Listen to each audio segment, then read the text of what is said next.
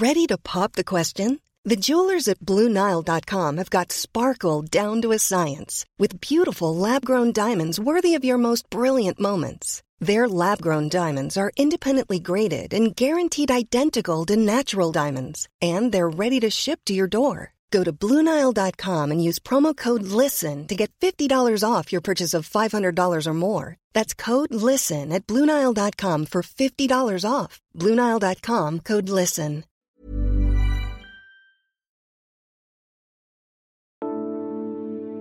The pair of emerald green platform heels are pure disco. They look comically impractical for the task of law enforcement. But in the 1970s, they helped an undercover agent blend into Detroit's nightlife and bust a cocaine ring. They can now be found in one of the capital's odder museums, the Drug Enforcement Administration Museum in Arlington, Virginia. The Drug Enforcement Administration, or DEA, was founded in 1973 as America was beginning its war on drugs. Back then, it had 1,500 agents. Over the next 50 years, their number expanded by a factor of five. Now, enforcement is more sophisticated than officers sneaking into nightclubs in platform heels, but the drugs and the geopolitics they're caught up in are much more powerful, too. I'm John Prideaux, and this is Checks and Balance from The Economist. Each week, we take one big theme shaping American politics and explore it in depth.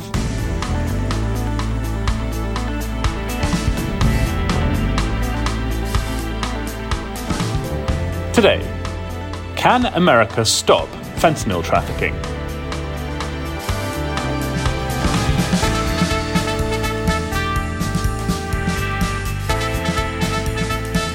American authorities confiscated a record amount of illegal fentanyl along the southwest border in 2022.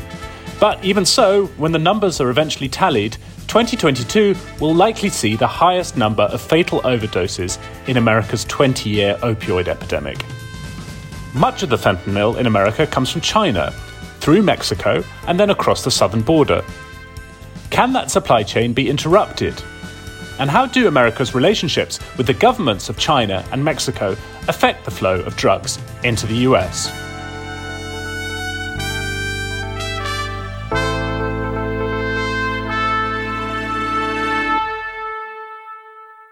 With me to do that are Idrees Kahloon in Washington and Aryn Braun, who's written a lot about fentanyl and opioids and is based in Los Angeles. Idris, how are you doing? What's up in DC? Uh, I am well. It is uh, light and sunny here, unlike in Los Angeles, where it is still dark. Um, so thanks to Aryn for making this work. Aryn, you look caffeinated and ready to go. How are things in LA?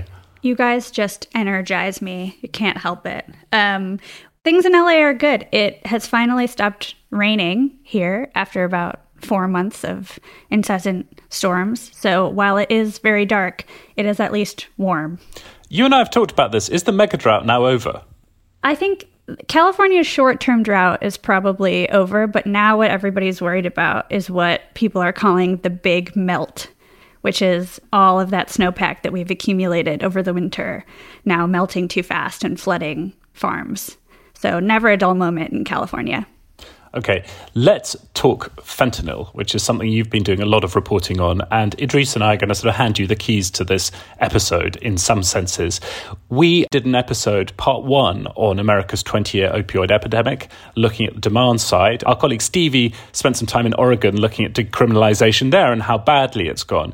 You can scroll back in your feed and look for that. And this week, we're going to be looking at the supply side. And that really means really looking at how fentanyl gets into America and whether it's possible to reduce the supply of the drug. Aryn, where are we going to start? Well, I think, um, and Stevie's reporting showed this, there has been this great shift in America towards focusing on treatment and the demand side of things. But I think th- through my reporting, I realized that it's really important to keep looking at supply for a couple of reasons. And the biggest one is that America's opioid epidemic, its twists and turns over the last 20 years, have really been driven by the supply side of things. And we've seen that in the way that pharmaceutical companies blanketed the country in pills, and then the way that traffickers introduced black tar heroin to the system, and then the way that they introduced fentanyl a few years later. You know, when fentanyl first came on the scene, people weren't clamoring for it. It was introduced to the drug supply and then people got addicted. So that's why I think it's really important to look at supply. And I'm really happy that we're doing this episode. And there are a couple of ways that fentanyl gets into America, right? One is that it gets mixed with other drugs and then trafficked across the border. And you spent some time on the southern border looking at how that works. So I'm at the far south end of San Diego County. And so behind me are these amazing, humongous, luxurious looking beach houses and streets lined with palm trees. And you can probably hear it's it's pretty loud It's the Pacific Ocean. Ahead of me, a couple of miles south, you can see Tijuana and the neighborhoods on the hills and helicopters are circling constantly. But I'm gonna get a little closer and, and see what else I can make out. The US Mexico border is nearly 2,000 miles long, or just over 3,000 kilometers. It's the 10th largest land border in the world. It snakes across desert, farmland, and the Rio Grande, where it meets cities, the border feels more militarized. There's a, a helicopter flying right over me right now.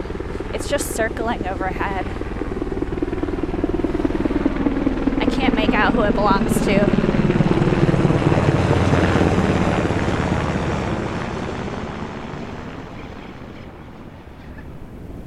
Dead south, right in front of me, is the border maybe about a mile or two in the distance.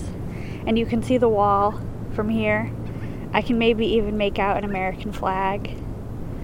It's so peaceful here that it's it's misleading almost because you know the intensity of the the rhetoric about fentanyl.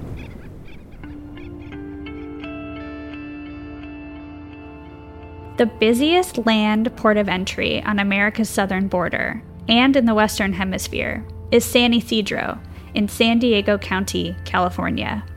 People and goods constantly crisscross the border. But more nefarious things cross too. More than half of all of the fentanyl seized by Customs and Border Patrol agents since 2020 was taken near San Diego. The area isn't new to drug smuggling. For decades, cannabis and then cocaine, heroin, and meth have trundled through San Ysidro. But fentanyl is 50 times more potent than heroin. Its strength means that it's compact and harder to find than other drugs. When agents do seize the stuff, it looks like a white powder, or it's been pressed into pills. Well, at 30,000 foot level, you know, I'm the mayor of the largest border city in the United States. And Todd Gloria is San Diego's mayor and a longtime public official in Southern California. He has seen the benefits and the challenges that living on the border can bring. You know, it provides economic opportunity, cultural offerings that make us really unique and gives us a competitive edge in a 21st century economy. But it does have some challenges. And what I know for this particular issue, or what has been told to me by law enforcement, is that a great deal of this product, of all kinds, but fentanyl specifically in this conversation, uh, does transit through our southern border. Local officials, police, and prosecutors in San Diego are really worried about the health and safety of their own citizens. It's the eighth largest city in America, and overdose deaths increased quickly there as fentanyl proliferated. But officials are also worried about what happens when drugs leave their jurisdiction. For drug traffickers, San Diego is a gateway to the rest of the country. So from my perspective, I thought, well, gosh, I'm ground zero. And in many ways, we are, and we obviously we have um, experiences because a lot of this product moves through here, and some of it will surely eh, take exit 25 off the five, and, and you know end up in neighborhoods and harming kids in my my city. Mm. But it's more true that they want to get up to distribution networks in Los Angeles and in Riverside County and get the hell out of San Diego County. President Joe Biden is planning to hire about a thousand new Border Patrol agents and customs workers the administration also wants to splash out $300 million on new scanning technology at ports of entry. But the border isn't just a line, it's a region. And border security means more than just guarding a fence. The basic lesson of border management in a global age is that no one country can control what happens. And if you wait for everything to arrive at the borderline, you're, you're destined to be overwhelmed by it, whether it's migrants or drugs. Alan Bersin has worked on border issues for decades. He was Commissioner of U.S. Customs and Border Protection under Barack Obama and was the Department of Homeland Security's top diplomat. We've really taken a lot of steps toward looking at borders not in terms of border lines and ports of entry at the border lines, but rather to recognize that what happens at the border at the border boundaries is really a function of a lot of other things that are going on. And you're much better advised to deal with the causes and effects away from the borderline. In San Diego, there's an alphabet soup of agencies trying to stem the flow of fentanyl into the country. There's San Diego PD, DEA, FBI, CBP, DOJ, and they do stop a lot of drugs, but so much still makes it through. To a lot of border wonks, the fentanyl debate seems eerily familiar. It's just the latest battle in the long and unsuccessful war on drugs. So the big question becomes what can America do differently this time?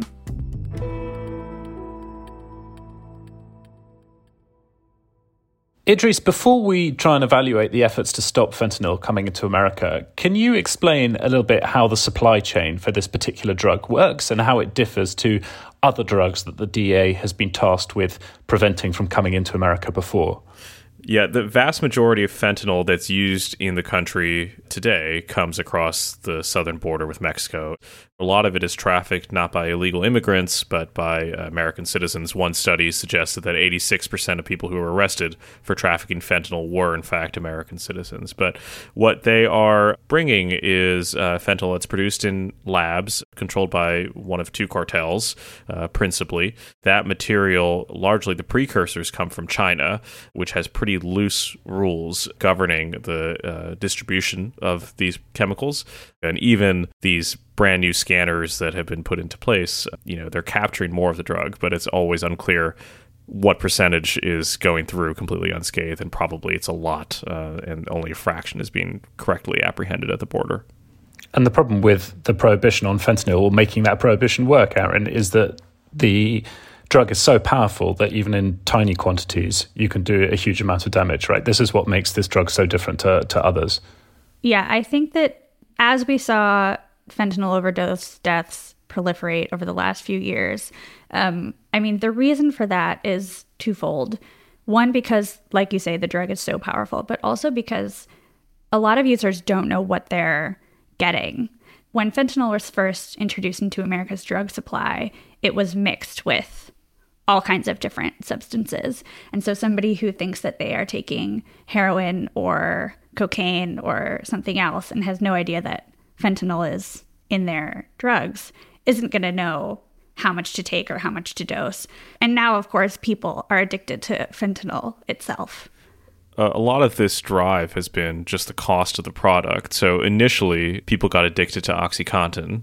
Once they got addicted and could no longer get it through illicit means, they turned to getting it illegally, but still the real pill. And at that point, the pill cost, I believe, the street price was a dollar a milligram. So you know, it was it was expensive once OxyContin got reformulated to be harder to abuse, harder to crush, and immediately snort all of it, people converted to heroin, which was, I think, five to 10 times cheaper, just in, in terms of what it would take to get you high. Fentanyl is even cheaper than that because it doesn't require any agriculture to produce. And it's a tiny portion that is needed, actually, Aryn, do you see what's happened in America's opioid crisis in the supply side? So, this movement from Oxycontin to various kinds of heroin and then onto fentanyl. Do you see that as a failure of prohibition? Because, I mean, there's an argument that had America sort of done the big thing, which was never politically possible, right, of legalizing heroin, then you wouldn't have lots of people dying of fentanyl overdoses now. Or do you see the overdose numbers as just evidence that the prohibition hasn't been done properly? That, that effectively, with more policing, more scanners, more DEA agents, this supply can be choked off? This is kind of the central question that I have been asking myself for a couple of weeks now. There's so much room for improvement on the supply side of things. Nobody I talked to was saying, you know, America and Mexico and China are working at their highest level of efficiency. They're cooperating just as much as they should be. Like, things are great. And so there's room for improvement both within America when you think about like domestic policing and, and how agencies cooperate with each other, but also, I think, with cooperation abroad.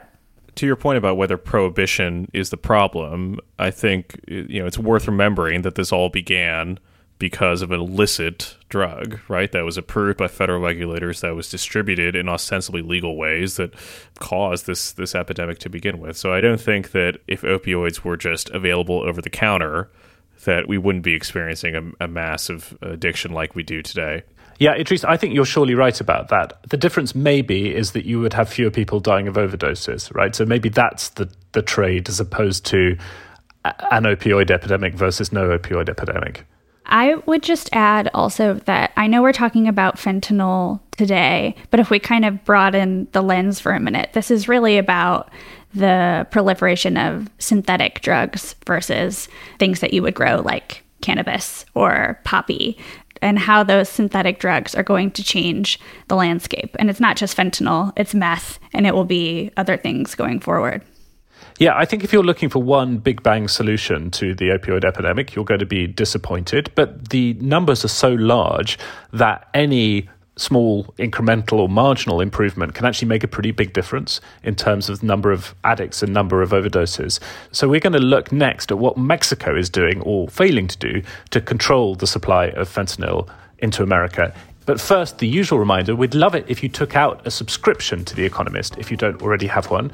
You can find the best offer for that at economist.com slash uspod. Aryn and Idrees, what have you particularly enjoyed from our past week's coverage? Daniel Knowles, who is our Midwest correspondent, wrote a little jolly box about Malort, which is Chicago's beverage of choice, and so very close to my heart as a Chicagoan. I loved seeing Malort in print. It reminded me of the taste, which to me is kind of something like old tires. I thought our leader bonking uh, Emmanuel Macron for going to China and uh, running his mouth a bit uh, was was quite good. Uh, we've normally been quite favorable to him, but uh, I think it is important to point out when he steps in it, and he really stepped in it this week. Yeah, he really did. Uh, economist.com slash uspod is the link to subscribe. You'll find that in the notes for this episode.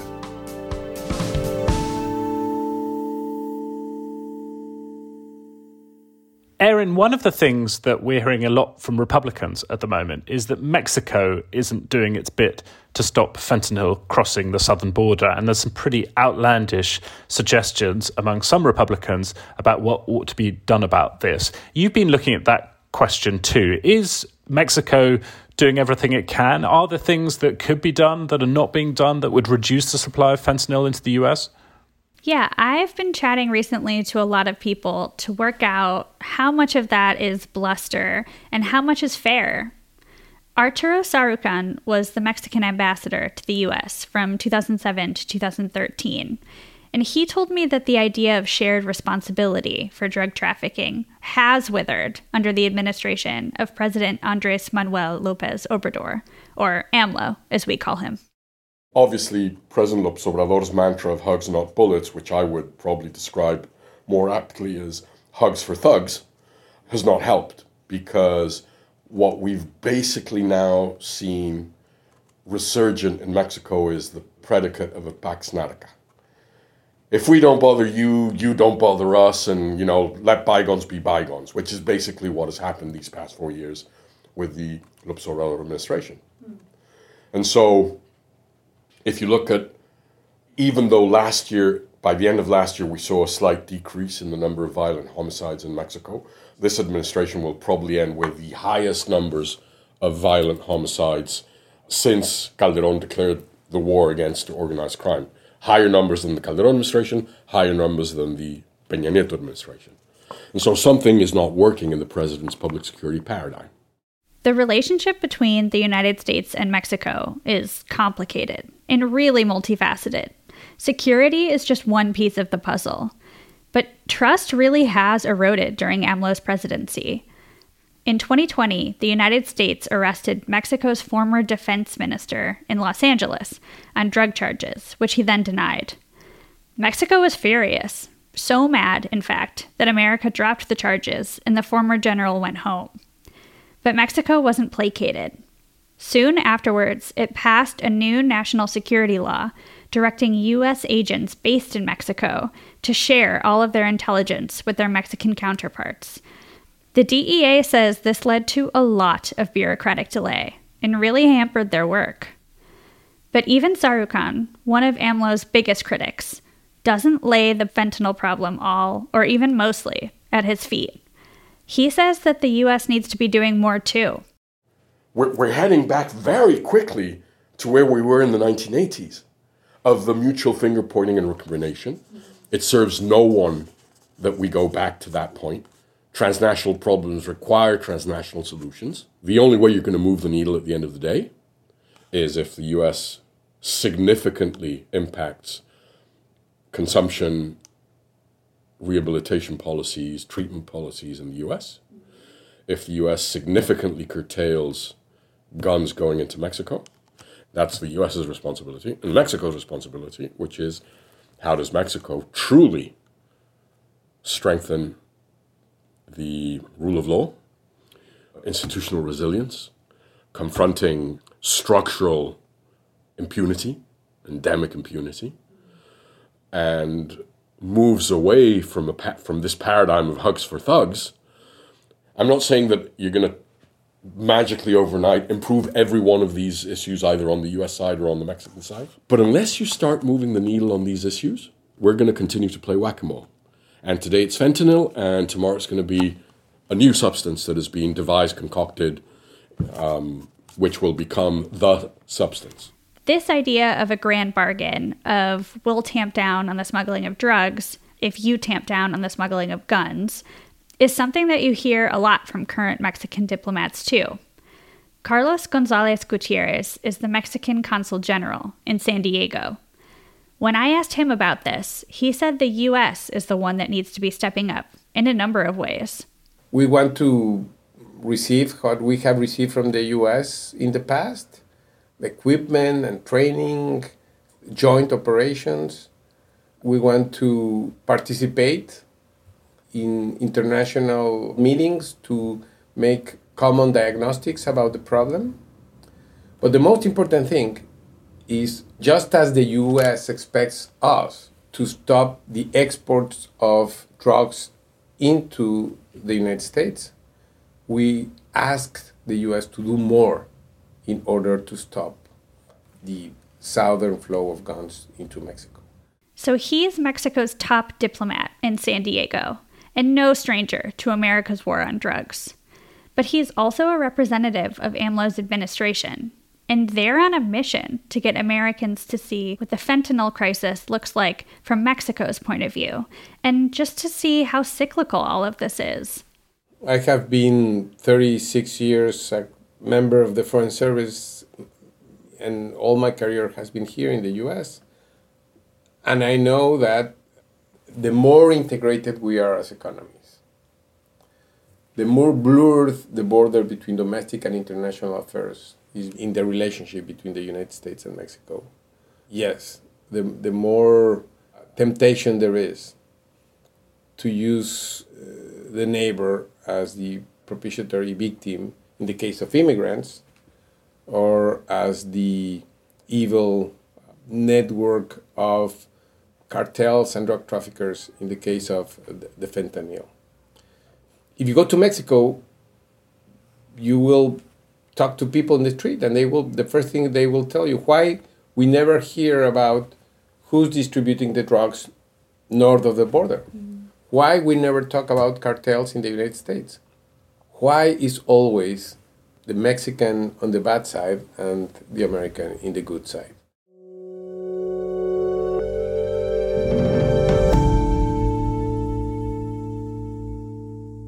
So, Idrees, when you're sitting in America and talking about the supply of drugs into the country, it feels very much like something that Mexico does to the US, right? But the ambassador made the good point that this is a two way flow. You know, America is arming the cartels, albeit not deliberately, but there's a there's a flow of weapons, and of course, the enormous market for illegal drugs in America causes instability south of its border. But can we talk a little bit about how all this plays in American domestic politics? Because one of the things you and I have been talking about for a little bit is how particularly on the Republican side, some of the proposals for what to do about the supply of fentanyl into the US are getting pretty unhinged. And it's possible to imagine that becoming a litmus test in the Republican primary. You know, how, how kind of crazy do you want to be in the solutions you propose here?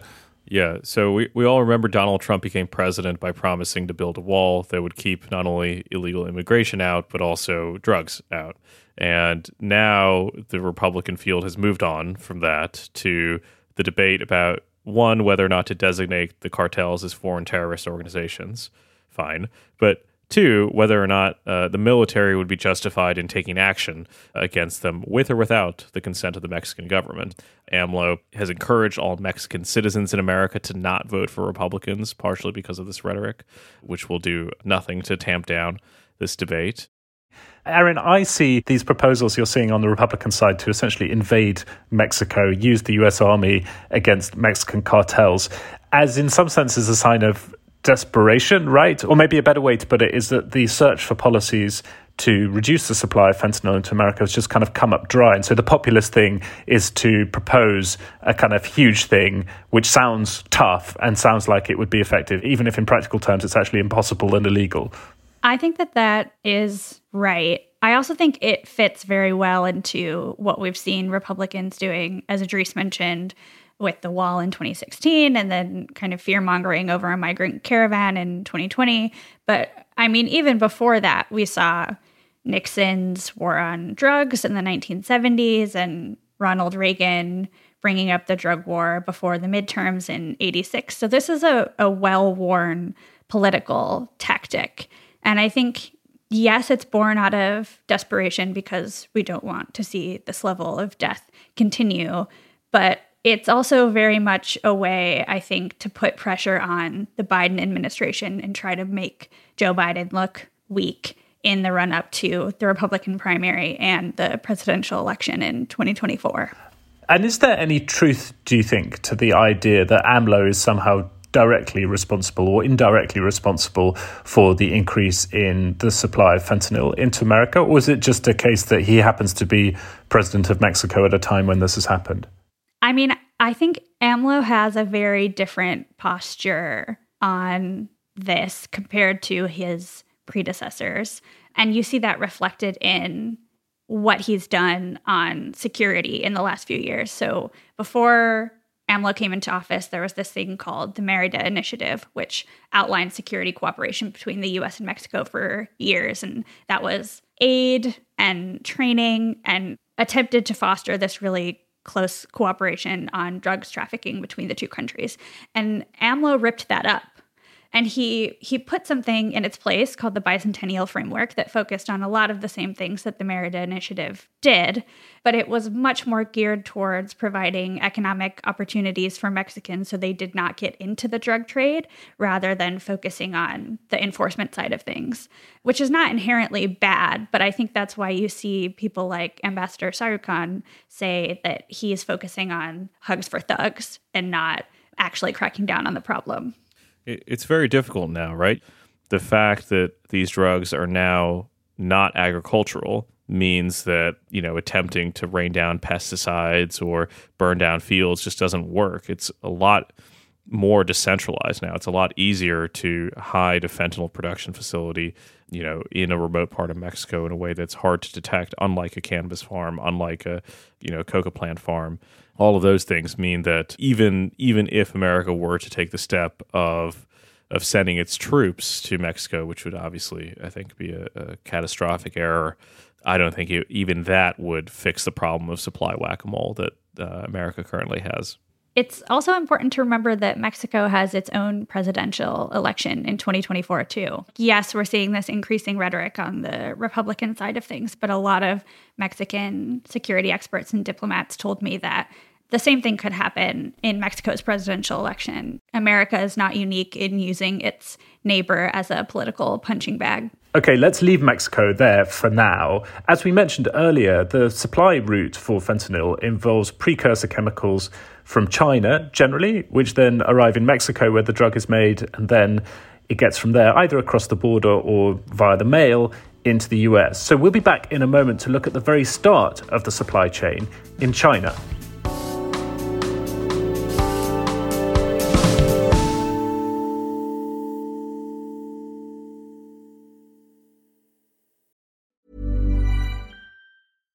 I'm Ryan Reynolds. Recently, I asked Mint Mobile's legal team if big wireless companies are allowed to raise prices due to inflation. They said yes. And then when I asked if raising prices technically violates those onerous two year contracts, they said, What the f are you talking about, you insane Hollywood ass? So to recap, we're cutting the price of Mint Unlimited from $30 a month to just $15 a month. Give it a try at mintmobile.com slash switch. $45 up front for three months plus taxes and fees. Promo for new customers for limited time. Unlimited more than 40 gigabytes per month. Slows. Full terms at mintmobile.com. Many of the precursor chemicals that are eventually made into fentanyl are made in China. So preventing their manufacture is another way of stopping fentanyl. That's something that lawmakers in Washington are looking at more and more. Yeah, and one of the loudest voices on the Hill when it comes to opioids is Congressman David Trone of Maryland. He's co chairman of a bipartisan commission on fentanyl that issued a report in 2022. And when we spoke last month, I started by asking him if there's enough political attention on the opioid epidemic among his colleagues. Well, the opioid epidemic and the death toll, which is just uh, outrageous, I mean, we lost over a million folks now to overdoses, and um, I lost my nephew to fentanyl. He died in 2016 of an overdose. And when I speak to groups, almost no one has not lost someone. Uh, so, yes, it's getting a lot of attention, but no, we are not getting the job done. We are not making progress. The death toll is continuing unabated. And it goes back to how the supply gets here. And um, looking at China, the precursors, looking at Mexico, the two major cartels. I was co chairman with Senator Tom Cotton of the Commission on Fentanyl Demand uh, coming across, and we concurred unanimously. We frankly can't stop the supply, so we've got to focus on demand reduction. Can you walk me through how we got from China, you know, mailing fentanyl via packages into the U.S. to it being largely supplied by the cartels through the, the southern border? Yeah, the big issue was at one point China mailing the, the packages through the international mail facilities, and the Senate went over in 19, met with the Chinese officials. And at that point, China and us had a little bit better relationship. It's a terrible relationship right now, but they cracked down in 19 after that. They had a number of folks were arrested. There was some very serious sentencing, and that chilled the whole coming over by mail. And so it's all moved to the border, all moved to precursors. They've got a huge chemical industry, biggest in the world. India's right behind them. And they've got a whole bunch of middlemen that we've identified that are then taking the fentanyl, diverting it, sending it to the ports uh, in, in Mexico, where it's picked up and controlled by the, the two major cartels. And it was after Speaker Pelosi went to Taiwan that you started to see relations kind of disintegrating. They were disintegrating well before that. That was like the icing on the cake. But with the Olympics and all the sanctions from President Trump, that really put relationships in a bad way. I've met with Chinese Ambassador Qin Gang, who was a U.S. ambassador. We met here right in his office eh, at his home, and he is crystal clear. You know, we're not doing it. Extremely unhelpful, and simply wanted to blame America for our addiction and say we have to solve our addiction problem, and you know we're the issue. And we do have to solve our, our addiction issue. But they're bringing the precursors over. It's, everyone knows it, it's crystal clear, but they've refused to cooperate. We've been aggressively pursuing them, including having direct talks with Beijing, which I had myself, with all of their top drug folks. And it was the same rhetoric, uh, the same bellicose response. It's not us, it's you. Did you come out of those meetings with Chinese officials thinking that there was any room for cooperation? We talked about how we can have a, a win win situation, and Chinese government is most likely not profiting from this. It's being done by you know the racketeers and the transnational drug organizations that work with the Mexican cartels. So it's something that would be a big win for us, and it would give them a chit in the game that we could do something to help them. It seems logical to me that they want to figure out a way to help us. I mean, who wants to see 100,000 folks, you know, die every year? But in the report, you guys also mentioned that even if China did crack down on precursors, probably they would just come from somewhere else. Do you know where, what other countries are in that business? So likely they just moved to India. There's a huge chemical industry also, and then we'd work on that one. Then they'd move somewhere else. So these precursors are fairly common, and it's easily made into fentanyl once it's brought to the U.S. The beauty of fentanyl, from a criminal standpoint, is you can take a small area, produce it very simply in the middle of nowhere, and you're not relying upon agriculture. So heroin, it's poppy grown. We can measure how many poppies they've grown, how many hectares, acres. But with fentanyl, we don't have any way to measure it. And of course, way cheaper, way more potent. It's it's the right drug. Are there any enforcement policies that you think it's worthwhile pursuing either at the border or within Mexico or do you think because you know you cut off one route another one will come in its place it's a little bit fruitless you know we want to continue to do what we can to support DEA and Customs Border Patrol and the Coast Guard who's involved in this and uh, we need to continue to do those things but we're not going to interdict our way out of this crisis I just came from a uh, Homeland Security briefing in the SCIF it's simple. I mean, they're talking about how many hundreds of millions of pills they've interdicted, but they're also crystal clear. Crystal clear, everybody, from the you know Homeland Security groups the Customs Border Patrol, that we are not going to stop the supply. And I mean, literally, that question I asked less than 30 minutes ago. And everybody in uniform was crystal clear. We're not stopping the supply. And we don't have the cooperation of China. We do not have the cooperation of Mexico. We have no reason to expect that anytime soon. 100,000 are dead a year. We got to work on demand.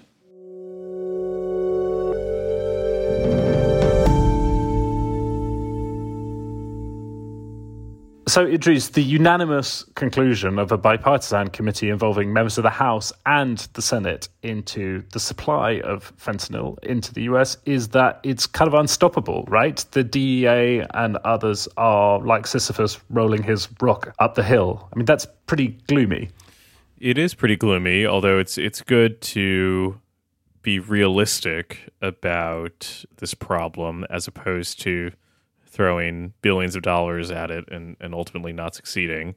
I think the point that, you know, if China were to cooperate, which is not going to happen anytime soon because I don't see tensions ratcheting down anytime soon, that it would just appear from somewhere else, I think is fairly powerful. The problem is that there is such a mass of addicted people in America, and it's so profitable to provide these cheap synthetic drugs to them that it's kind of impossible to imagine how how supply alone will, will stop anything.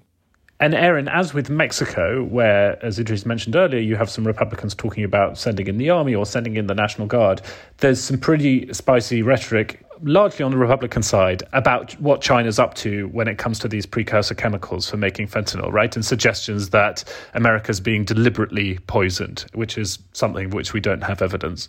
Yeah, I think you're right. Just as we've seen kind of the rhetoric get inflamed on the Mexico side of things, it's the same with China. And, and even on the fringes, you're hearing talk about how this is akin to an opium war and an intentional poisoning of American citizens. And I think that that is taking things a little far.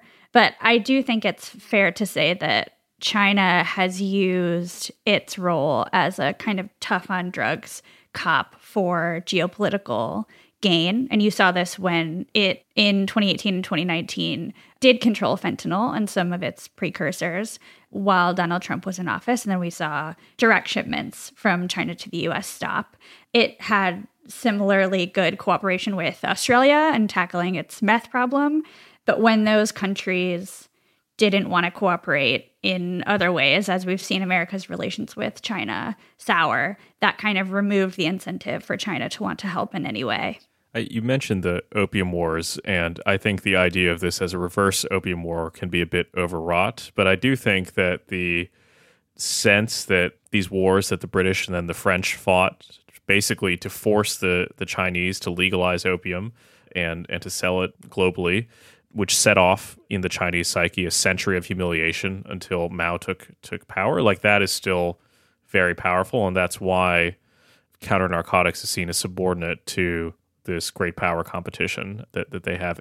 But China has its own opioid issues, which I think are understudied because the government is not particularly interested in in a deep analysis of it. So I don't think that uh, ultimately this uh, you know this just stops in, in America and, and, you know Canada has a big problem at the moment. Scotland has opioid death rates that are approaching America. You know if China does think that it's a kind of useful lever to to pull, I think ultimately one that's not moral, but two, I, I don't think that it stays contained in one country for very long.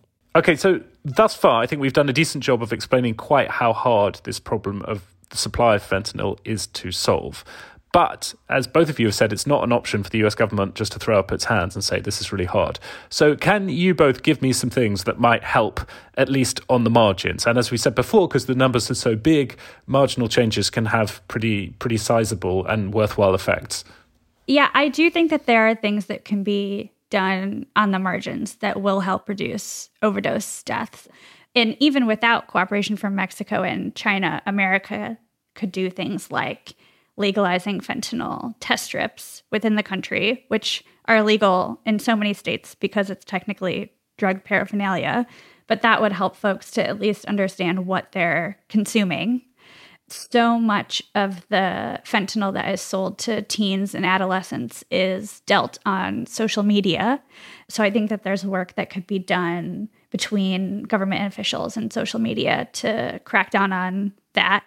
This again is a marginal idea, but it is an important one, which is to increase the scope of naloxone distribution, which reverses the effects of opioid overdoses. America's come quite a long way in that, but it's still not ubiquitous. And then on the long run, you have a much better chance of, of achieving cessation in addiction if people are given medically assisted treatment in the form of methadone and buprenorphine. And the rates of access to that are still very low. That's something that America could accomplish both by reforming its drug court system and also getting some of the recalcitrant states that haven't expanded Medicaid to do so. Okay, well, so those are some proposals to end on. That that's great. Thank you, guys. The reason for doing this podcast really and the earlier one we did about the demand side of the opioid epidemic is that this story is incredibly important. As you have mentioned, 100,000 overdoses or more every year, and yet there's a terrible sense of inevitability about it. And one of the things about how the news business works is that journalists and editors tend to prioritize things that are new over things that are important. And the opioid epidemic in America is really important because it's so large. And it's also quite hard to cover because it's familiar. So this has been our attempt to do that. I'm sure we'll come back to it again. Aryn, thanks for all your great reporting this week. Before I let you guys go, you know the drill. I've got a quiz for you. This one is not drug themed because that didn't quite feel appropriate. So we're going to go back to American politics. President Biden's been in Ireland this week, as you guys will have noticed, getting in touch with his Irish roots. He's one of 23 presidents, so half of all presidents who have or who claim Irish ancestry. Question one The states with the highest percentage of Irish Americans are all in New England. Can you name the top three? Well, has to be Massachusetts, for one. It's definitely Massachusetts. What else is there? New New Hampshire and Vermont? Think small. Connecticut? Rhode Island? We're just naming New England. Maine. Idrees, I think you've got a couple of points there. So New Hampshire actually has the highest share with just over 20%, followed by Massachusetts, which is Idrees's first one, and then Rhode Island in third place when President Biden was in Ireland this week, he visited the place where his great great great grandfather set sail for America in 1849, and he went to the pub with some probably rather distant cousins. Biden is famously proud of his Irish roots, and when he was Barack Obama's running mate, his Secret Service code name was Celtic. Oh, that's nice. Nice. John, what do you think your Secret Service code name would be? Well, Idrees reckons that I resemble Mr. Peanut Butter from the show Bojack Horseman, so maybe Peanut Butter or Mr. Peanut Butter would be appropriate for me. Although it'd have to be something like very British. Mr. Crumpets. Yeah. Mr. like Crumpets. I'd take. Whatever your what's your favorite type of tea? English breakfast. English. There you go. That's it. Well, that's it for this week. Thank you, Aryn. Thank you, Idrees. Thank you. Thanks, John. This episode was produced by Stevie Hertz. Nicola Rofast is our sound engineer. If you like the podcast, then please let people know and leave us a rating and a review. You can now explore our whole archive, including our first episode on the opioid epidemic, at economist.com slash checkspod. You can get in touch with us via email. The address is podcasts at economist.com, and we really like reading those emails, so please keep them coming.